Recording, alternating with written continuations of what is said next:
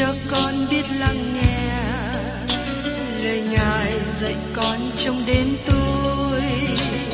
Xin cho con biết lắng nghe lời Ngài dạy con lúc lẻ loi. Xin cho con cất tiếng lên, trả lời vừa khi con nghe Chúa. Xin cho con biết ơn thương lạy Ngài, Ngài muốn con làm chi? Lời Ngài là sức sống của con, lời Ngài là ánh sáng nơi con, lời Ngài làm chứa chan hy vọng, là đường để con không rối bước. Lời Ngài đừng chết ngất niềm vui, trọn vẹn ngàn tiếng hát đầy vơi. Lời Ngài đổi mới cho cuộc đời, lời Ngài hạnh phúc cho chân ai. Xin cho con biết lắng nghe lời Ngài dạy con trong cuộc sống. Xin cho con biết lắng nghe lời Ngài từng theo bước đời con. Xin cho con biết sẵn sàng chờ đợi và vẫn nghe theo Chúa. Xin cho con biết sẵn sàng thực hành lời Chúa đã truyền ban. Hân hoan chào mừng quý vị đón nghe chương trình Tìm Hiểu Thánh Kinh. Đây là một chương trình học Kinh Thánh liên tục và hệ thống trong thời gian năm năm. Chúng ta sẽ lần lượt khảo sát từ Sáng Thế Ký cho đến Khải Huyền. Mục sư tiến sĩ Mạc Kỳ là người được Chúa dùng để sáng lập và thực hiện chương trình này. Ông tin rằng lời của Đức Chúa Trời có khả năng đáp ứng mọi nhu cầu cho tất cả mọi người trên thế giới, không phân biệt chủng tộc, văn hóa, trình độ tuổi tác hay phái tính. Ước mong quý vị theo dõi liên tục và giới thiệu cho thân nhân bạn hữu cùng đón nghe. Kính chào quý vị và các bạn. Trong các chương trình tìm hiểu Thánh Kinh trước đây về sách Philip, chúng ta đã tìm hiểu về triết lý sống của Cơ Đốc nhân trong sách Philip đoạn một. Vì Đấng Christ là sự sống của tôi, và sự chết đều là ích lợi cho tôi vậy. Chúng ta cũng tìm hiểu về mẫu mực của đời sống Cơ Đốc nhân trong Philip đoạn hai. Hãy có đồng một tâm tình như Đấng Christ đã có. Giờ đây chúng ta đến Philip đoạn ba, nói đến phần thưởng của đời sống Cơ Đốc nhân, mà đó được tóm tắt trong lời làm chứng cá nhân của Phao-lô. Nhưng tôi cứ làm một điều, quên lững sự đằng sau mà bươn theo sự đằng trước, tôi nhắm mục đích mà chạy để giật giải về sự kêu gọi trên trời của Đức Chúa Trời trong Đức Chúa Giê-su Christ. Chúng ta sẽ thấy trong Philip đoạn ba này, Phao-lô đổi hệ thống của đời sống quá khứ. Ông có mục đích cho hiện tại, và ông có hy vọng trong tương lai. Phao-lô tin tưởng rằng Đức Chúa Trời sẽ thành lập vương quốc trên đất này, và Phao-lô không hề thay đổi tư tưởng đó. Nhưng Phao-lô cũng thấy hy vọng tốt đẹp của người tin nhận Đấng Christ, cả người Do Thái lẫn người ngoại, khi Chúa Giê-su đem những người thuộc về Ngài ra khỏi thế gian này. Bây giờ xin mời quý vị và các bạn cùng tìm hiểu đến phần thứ nhất trong sách Philip đoạn ba, câu một. Hỡi anh em, sau hết anh em hãy vui mừng trong Chúa. Tôi chẳng hề sợ phiền mà lại viết những điều này cho anh em nữa, vì ấy là có ích cho anh em. Khi chúng ta nghe Phao-lô nói, hỡi anh em, sau hết, anh em hãy vui mừng trong Chúa. Có thể chúng ta có cảm nghĩ rằng Phao-lô đang kết thúc bức thư này. Ông có dự định nói một lời cảm ơn ngắn với các tín hữu tại hội thánh Philip. Nhưng chúng ta mới đến phần giữa của bức thư. Thánh Linh của Đức Chúa Trời đã khích lệ Phao-lô viết tiếp tục. Có khi chúng ta dự định kết thúc bài giảng, bài chia sẻ Kinh Thánh hay là một bài học Kinh Thánh, nhưng sau đó Thánh Linh thúc đẩy chúng ta nói thêm một phần nữa. Đó là điều mà tôi thỉnh thoảng đã kinh nghiệm qua. Trong lời nói sau cùng này, Phao-lô khuyên các tín hữu Philip hãy vui mừng trong Chúa. Tôi tin rằng đó cũng là lời khuyên tốt đẹp cho chúng ta ngày hôm nay. Chúng ta đã tìm hiểu và thấy có ba người, Phao-lô, Timôthê, Epaphroditus, tất cả đều có đồng một tâm tình như Đấng Christ. Họ có thể vui mừng dù ở trong sự đau bệnh hay là bị tù đày. Hội thánh đầu tiên có thể vui mừng dầu rằng hội thánh đang ở trong sự bắt bớ. Bên cạnh đó, Phao-lô nói là không ở dưới gánh nặng nào khi viết thơ này. Phao-lô không có sự nặng nề trong lòng như khi viết thơ cho hội thánh Galati hay hội thánh Corinto trước đây. Hội thánh Philip đem đến sự vui mừng với Phao-lô. Giờ đây Phao-lô cũng muốn họ vui mừng nữa. Và xin hãy chú ý đến điều mà Phao-lô bảo họ. Anh em hãy vui mừng trong Chúa. Phao-lô nói rằng, tôi chẳng hề sợ phiền mà lại viết những điều này cho anh em nữa. Vì ấy là có ích cho anh em. Vì lợi ích của người Philip mà Phao-lô viết thư. Họ là những người tăng trưởng trong đời sống tâm linh. Họ yêu mến Phao-lô và Phao-lô yêu mến họ. Phao-lô có mối quan hệ gần gũi với hội thánh Philip. Vì thế, Phao-lô nói rằng, ông không có buồn khi viết thơ cho họ. Vì lợi ích cho hội thánh mà Phao-lô viết thơ này, và ông biết rằng họ hiểu được điều ông muốn nói. Và trong sách Philip, đoạn ba câu hai, hãy coi chừng loài chó, hãy coi chừng kẻ làm công gian ác, hãy coi chừng phép cắt bì giả. Hãy coi chừng loài chó. Đây không phải là lời cảnh giác cho người phát thư đến nhà hay là những người khách đến những nhà có nuôi chó. Phao-lô không phải đề cập về chó trong câu này. Chúng ta phải tìm hiểu và suy nghĩ của Phao-lô bằng cách quay trở về với lời tiên tri của sách Esai. Ông đã cảnh cáo về những tiên tri giả trong thời bấy giờ. Trong Esai đoạn năm mươi sáu câu mười, những kẻ canh giữ của Israel đều là bụi mù, không biết chi hết. Chúng nó thải đều là chó câm, chẳng biết sủa, đều chiêm bao, nằm sóng sượt và ham ngủ, lại là chó mê ăn, không biết no. Tiên tri Esai cảnh giác dân sự chống lại các giáo sư giả. Họ cố gắng nói lời bình an cho dân chúng, thay vì nói lời cảnh giác về tai họa sắp đến. Vương quốc Israel miền Bắc bị mất, mà dân chúng bị lưu đày, bởi vì nghe theo lời tiên tri giả. Vì thế Đức Chúa Trời cảnh giác dân chúng miền Nam đừng có rơi vào hoàn cảnh tương tự như thế. Tiên tri Esai cảnh giác rằng những tiên tri giả này giống như là những chó câm. Họ không nói những lời đáng phải nói. Họ không nói những lời Đức Chúa Trời khải thị cho họ. Chúng ta cũng có cùng một sự nguy hiểm trong xã hội hiện nay. Chúng ta thích những lời an ủi êm tai. Chúng ta thích ở nơi êm ả. Chúng ta vui mừng với các phương tiện mình có. Thật là nguy hại khi chỉ nói đến những lời êm tai cho hội chúng vì họ thích nghe, nhưng không nói đến những lời cảnh giác để tránh tai họa sắp đến. Một hội viên trong hội thánh mà tôi đã hầu việc Chúa trước đây rời hội thánh bởi vì ông nói rằng không có lời giảng an ủi. Sau đó tôi tìm biết lý do tại sao ông làm như thế. Ông là người làm ăn không ngay thẳng, cho nên những lời giảng dạy đã làm cho ông khó chịu. Thật sự, tôi không có ý giảng để nói về đời sống cá nhân của ai trong hội thánh, cũng như về chính ông. Nhưng người nghe đến có tác động. Tôi cố gắng giảng lời của Đức Chúa Trời, dầu rằng đó là lời cảnh giác. Giả sử rằng các bạn đi đến bác sĩ để được khám bệnh. Sau khi khám bệnh và thực hiện các thử nghiệm cần thiết, bác sĩ có kết quả về sức khỏe của các bạn. Lúc đó, bác sĩ thấy các bạn có vẻ lo lắng nên nói rằng, ông không có bệnh chi hết. Có lẽ các bạn mừng lắm khi nghe thế. Nhưng thật ra bác sĩ biết các bạn đang mang một chứng bệnh ung thư nguy hiểm. Như vậy, lời nói thật sự và cảnh giác của bác sĩ là điều tốt, hay là các bạn thích nghe những lời nói an ủi sai sự thật? Tương tự như thế, nếu tôi nói với quý vị là tội lỗi không có sao đâu, không có bị đoán phạt đâu, vì Đức Chúa Trời yêu thương, Ngài không bao giờ đoán phạt. Như thế, tôi là người nói sai sự thật để làm cho các bạn an lòng, nhưng nó đưa quý vị và các bạn đến chỗ nguy hiểm. Trong thời của tiên tri Esai có nhiều tiên tri giả đang nói những lời êm tai cho dân chúng thay vì nói những lời cảnh giác họ.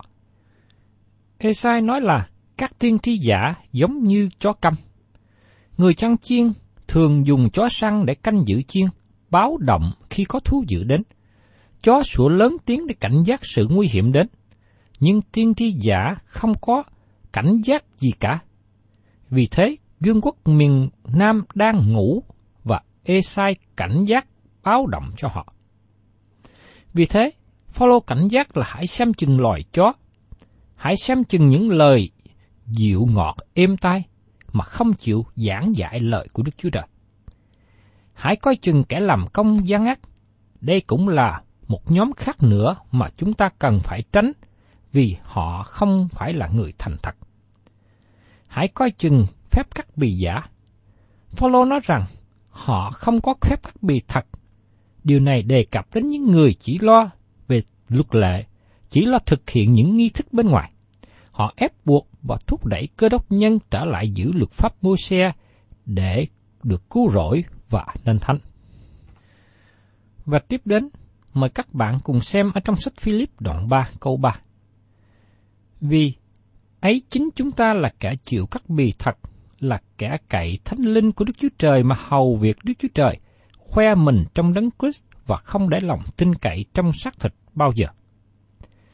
Phao-lô nói, chúng ta là người chịu cắt bì thật. Phao-lô có ý muốn nói gì? Ông nói rõ ý nghĩa ở phần cuối của bức thư Galati. Vì điều yếu cần chẳng phải sự chịu cắt bì hay là chẳng chịu cắt bì, bèn là trở nên người mới. Trong Galati đoạn sáu câu mười lăm. Phép cắt bì cũ đã qua đi. Đức Chúa Trời không nhìn đến lễ nghi bên ngoài. Phép cắt bì thật là ở trong tấm lòng. Đó là sự tái sanh, một tấm lòng mới hướng về Đức Chúa Trời. Phép cắt bì thật là ở trong Đấng Christ. Phao-lô nói rằng chúng ta không để lòng tin cậy nơi xác thịt bao giờ. Chúng ta không tin cậy vào bản tánh xác thịt cũ. Chúng ta chỉ tin cậy vào Đấng Christ. Chúng ta không tin cậy vào chính mình hay là tin cậy vào bản tánh xác thịt cũ. Chúng ta cần ở trong Đấng Christ. Những người giữ theo luật pháp Môi-se đã theo sau hành trình truyền giáo của Phao-lô và kêu gọi những người đã tin nhận Chúa hãy trở lại theo luật pháp. Vì thế, Phao-lô trả lời và giải bài về vấn đề này.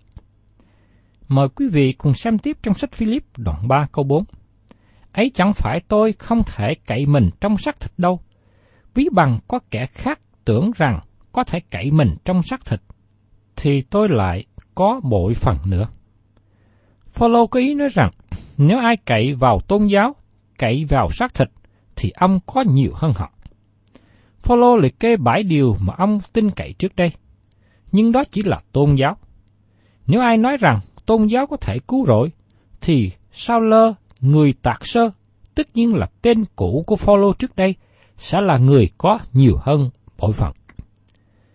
Mời các bạn cùng xem tiếp những điều Phao-lô liệt kê ở trong sách Philip đoạn ba, câu năm đến câu sáu. Tôi chịu phép cắt bì ngày thứ tám, về dòng Israel, chi phái Benjamin, người Hebrew, con của người Hebrew, về luật pháp thì thuộc phe Pha-ri-si, về lòng sốt sắng thì là kẻ bắt bớ hội thánh, còn như về sự công bình của luật pháp thì không chỗ trách được. Đây vẫn còn là một số điều mà con người ngày hôm nay tự hào. Không có điều gì trong những điều này có thể cứu các bạn. Bây giờ chúng ta để ý đến điều Phao-lô đề cập thứ nhất. Chịu phép cắt bì trong ngày thứ tám. Đây là nghi thức căn bản trong hệ thống luật pháp Môi-se. Cha mẹ Phao-lô là người tin kính, đã đem Phao-lô đến nhà hội hay nhà thờ để làm lễ cắt bì vào ngày thứ tám. Điều đó chứng tỏ rằng Phao-lô được sanh ra và lớn lên dưới hệ thống luật pháp Môi-se. Các bạn có nhớ rằng Chúa Giê-su cũng có cha mẹ là người tin kính và đem Ngài lên đền thờ để được thực hiện lễ cắt bì. Và dĩ nhiên, Phao-lô cũng thực hiện nhiều nghi thức khác nữa mà luật lệ yêu cầu. Đến điều thứ hai, Phao-lô thuộc về dòng Israel. Có thể một số người Giu-đa khác có hai dòng máu, nhưng Phao-lô là người Do Thái, người Hebrew chánh thống. Tôi tin rằng Phao-lô có xem gia phổ của ông trong đền thờ thời bấy giờ. Phao-lô biết rõ lý lịch và nguồn gốc của ông. Đến điều thứ ba, Phao-lô thuộc về chi phái Benjamin. Phao-lô có ý nói rằng ông thuộc về gia đình tốt.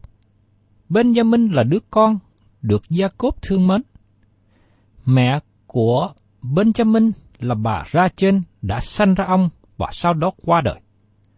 Trước đó, bà đặt tên cho đứa con trai của bà là con của sự đau buồn, nhưng Jacob đặt tên cho nó là Benjamin, có nghĩa là đứa con trai của tai hữu. Jacob rất yêu thương Rachel, và mỗi khi Jacob nhìn đến Benjamin, ông nhớ lại Rachel, một người vợ yêu mến.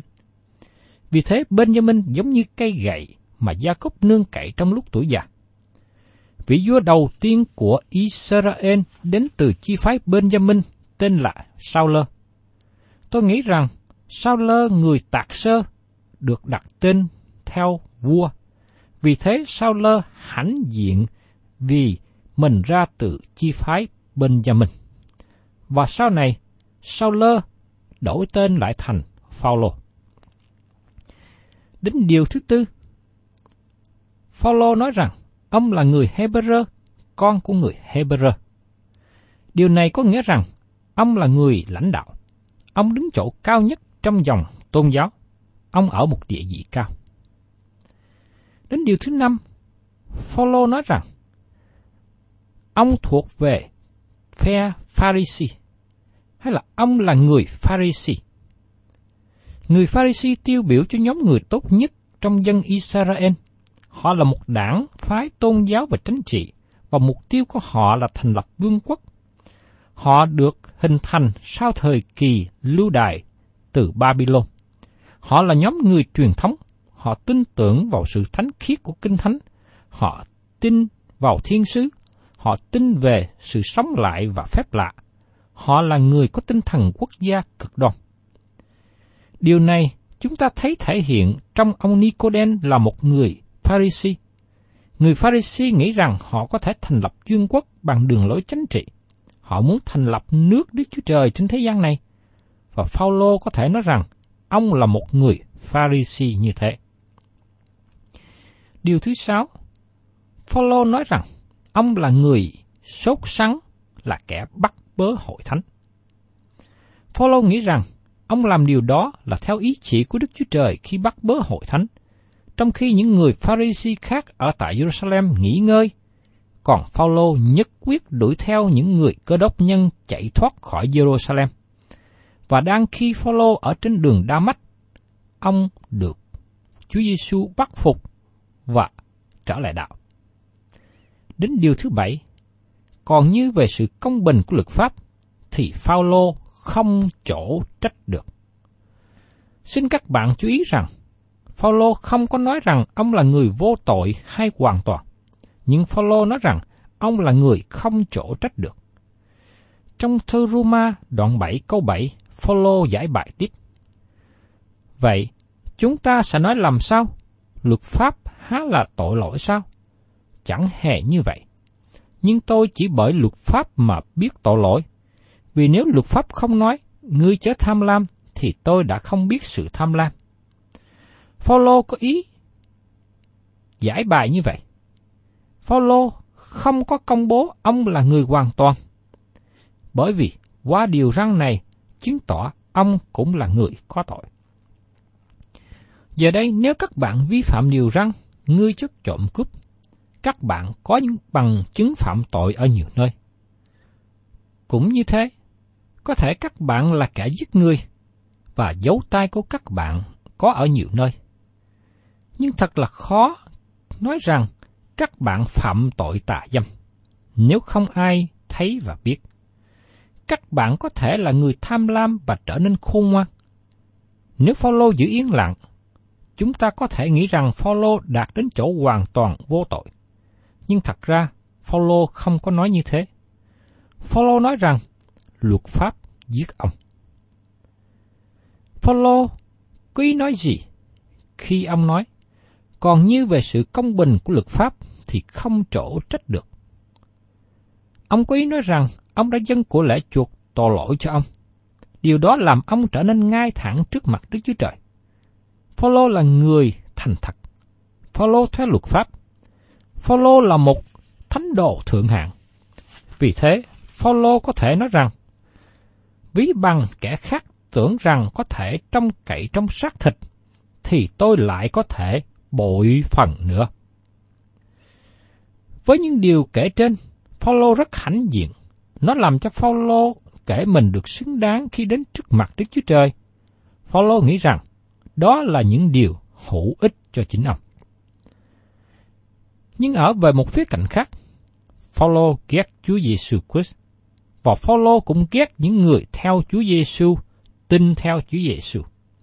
Một ngày kia, Phao-lô trên đường đi đến Đa Mách để tìm bắt những người tin theo Chúa Giê-su, và Ngài đã hiện ra, gặp Phao-lô, và cả hệ thống của cuộc đời Phao-lô thay đổi từ thời đại đó.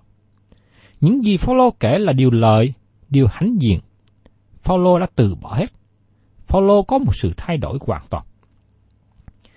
Và trong sách Philip đoạn ba câu bảy, Phao-lô nói tiếp: Nhưng vì cớ Đấng Christ, tôi đã coi mọi sự lời cho tôi như là sự lỗ vậy. Những điều hãnh diện và thành quả trong đời sống của Phao-lô gắn liền với lý lịch bản thân, địa vị và tôn giáo của ông. Nó xem như một bản liệt kê đầy cảm kích, nhưng tất cả là do nỗ lực của con người. Đột nhiên, tất cả những điều đó được kể là hư mất. Phao-lô không còn tin cậy vào những điều này nữa, bởi nhờ gặp Chúa Cứu Thế Giê-su, Đấng mà Phao-lô đã ghét, và trên đường tìm cách bắt những người thuộc về Ngài. Giờ đây Phao-lô bỏ hết những điều lợi mà ông có. Ông đặt niềm tin trọn vẹn vào Chúa Giê-su Christ. Các bạn thấy rằng, khi một người trở lại tin nhận Chúa Giê-su có một sự thay đổi lớn, những gì được kể là lợi là bị mất đi. Những gì mất đi trở thành điều lợi. Nó làm cho các bạn có một sự thay đổi từ trên xuống dưới. Nó đem các bạn đến một địa vị mới. Đó là sự trở lại đạo thật. Có một sự trùng lấp trong khoảng thời gian Phao-lô nói trong câu thứ bảy và câu tám. Tôi không biết rõ khoảng cách thời gian trong đời của Phao-lô từ lúc trở lại đạo đến lúc viết thư Philip là bao lâu. Nhưng Phao-lô đã thực hiện mấy cuộc hành trình truyền giáo, và giờ đây ông đang ở tù tại La Mã. Trong Philip đoạn ba, câu tám, Phao-lô nói tiếp: Tôi cũng coi hết thảy mọi sự như là sự lỗ, vì sự nhận biết Chúa Giê-su Christ là quý hơn hết. Ngài là Chúa tôi, và tôi vì Ngài mà liều bỏ mọi điều lợi đó. Thật tôi xem những điều đó như rơm rác, hầu cho được Đấng Christ. Việc Phao-lô trở lại đạo không phải là từng trải xảy ra trong chốc lát. Việc trở lại đạo không giống như một cái bong bóng thổi phùng lên rồi xẹp mất. Nhiều người nghĩ rằng họ có thể đi đến bàn thờ, thấy khải tượng và được kể là đem lên cao. Nhưng thưa các bạn, việc trở lại đạo sẽ ở với các bạn luôn luôn. Nó không phải chỉ xảy ra chốc lát rồi qua đi. Dầu nó chỉ xảy ra chốc lát, nhưng sau đó nó tiếp tục ở với các bạn. Sự nên thánh không phải là một cảm xúc mạnh, nhưng đó là một việc bước đi mỗi ngày trong sự nương cậy vào Đức Chúa Trời. Phao-lô nói rằng, từ giờ phút trở lại đạo, ông sống cho Đấng Christ. Ông bằng lòng từ bỏ hết mọi sự. Chúa Giê-su Christ đã vào chỗ cao nhất trong suy nghĩ của ông. Những gì Phao-lô kể như là nơi cao nhất trước đây, quý trọng nhất trước đây, bây giờ trở thành rơm rác. Phao-lô bỏ đi tôn giáo mà ông đã theo. Ông bỏ đi những điều mà ông thường trông cậy. Giờ đây, Phao-lô chỉ tin cậy vào Chúa Giê-su mà thôi để được sự cứu rỗi. Phao-lô tiếp tục lời phát biểu thần học về những gì xảy đến cho ông. Trong sách Philip đoạn ba câu chín. Và được ở trong Ngài, được sự công bình, không phải công bình của tôi bởi luật pháp mà đến, bèn là bởi tin đến Đấng Christ mà được, tức là công bình đến bởi Đức Chúa Trời và đã lập trên đức tin. Thưa quý vị và các bạn, Phao-lô nói rằng ông có sự công bình là nhờ đức tin vào Đấng Christ, chứ không phải sự công bình nhờ vào việc giữ luật pháp. Chẳng hạn trước đây ông tin cậy vào việc giữ ngày Sa-bát, nhưng giờ đây ông không còn ai xác đoán về việc giữ ngày Sa-bát nữa, như được nói ở trong sách Cô-lô-se đoạn hai câu mười sáu. Vì vậy, chớ có ai đoán xét anh em về của ăn uống, hoặc ngày lễ, hoặc ngày trăng mới, hoặc ngày Sa-bát.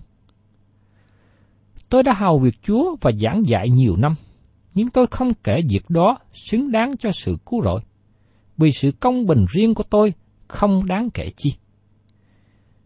Tiên tri Esai đã nói ở trong đoạn sáu mươi bốn câu sáu như sau: Chúng tôi hết thảy đã trở nên như vật ô uế, mọi việc công bình của chúng tôi như áo nhớp. Chúng tôi thải điều héo như lá, và tội ác chúng tôi như gió đùa đi. Phao-lô bỏ hết mọi điều của sự công bình riêng nơi ông. Ông không còn nương cậy vào việc làm của chính mình, không còn nương cậy vào cương vị của mình, không còn nương cậy vào tôn giáo của mình nữa. Khi các bạn tiếp nhận Chúa Giê-su, các bạn là tội nhân hư mất. Các bạn không có điều gì để dâng cho Đức Chúa Trời. Các bạn không có gì, nhưng Chúa có mọi sự và Ngài ban điều đó cho các bạn. Thưa quý vị và các bạn, tôi mong ước rằng các bạn suy gẫm đến câu Kinh Thánh này: Tôi được ở trong Ngài, được sự công bình, không phải công bình của tôi bởi luật pháp mà đến, bèn là bởi tin đến Đấng Christ mà được, tức là công bình đến bởi Đức Chúa Trời và đã lập lên trên đức tin. Đức tin là một từ ngữ quan trọng. Đây là con đường dẫn các bạn đến sự cứu rỗi. Các bạn không thể làm việc để được cứu rỗi. Các bạn cũng không mua được sự cứu rỗi. Các bạn chỉ tin cậy vào Chúa Giê-su Christ mới có được mà thôi. Sự công bình đến từ Đức Chúa Trời bởi Chúa Giê-su Christ chết trên thập tự giá. Ngài gánh thay tội lỗi và chết thay cho các bạn, chết thay cho tôi. Vào sau đó, Ngài đã sống lại từ kẻ chết. Nhờ đó các bạn trở nên công bình. Thưa các bạn, chúng ta không thể đứng trước mặt Đức Chúa Trời nếu chưa được tái sanh. Ngài không chấp nhận nếu chúng ta chưa được sự tha thứ tội lỗi. Chúa Cứu Thế Giê-su yêu thương chúng ta và phó chính mình Ngài về chúng ta. Chúng ta được tiếp nhận trong Đức Chúa Trời bởi Chúa Giê-su Christ. Thân chào, tạm biệt quý thính giả, và xin hẹn tái ngộ cùng quý vị trong chương trình Tìm Hiểu Thánh Kinh kỳ sau.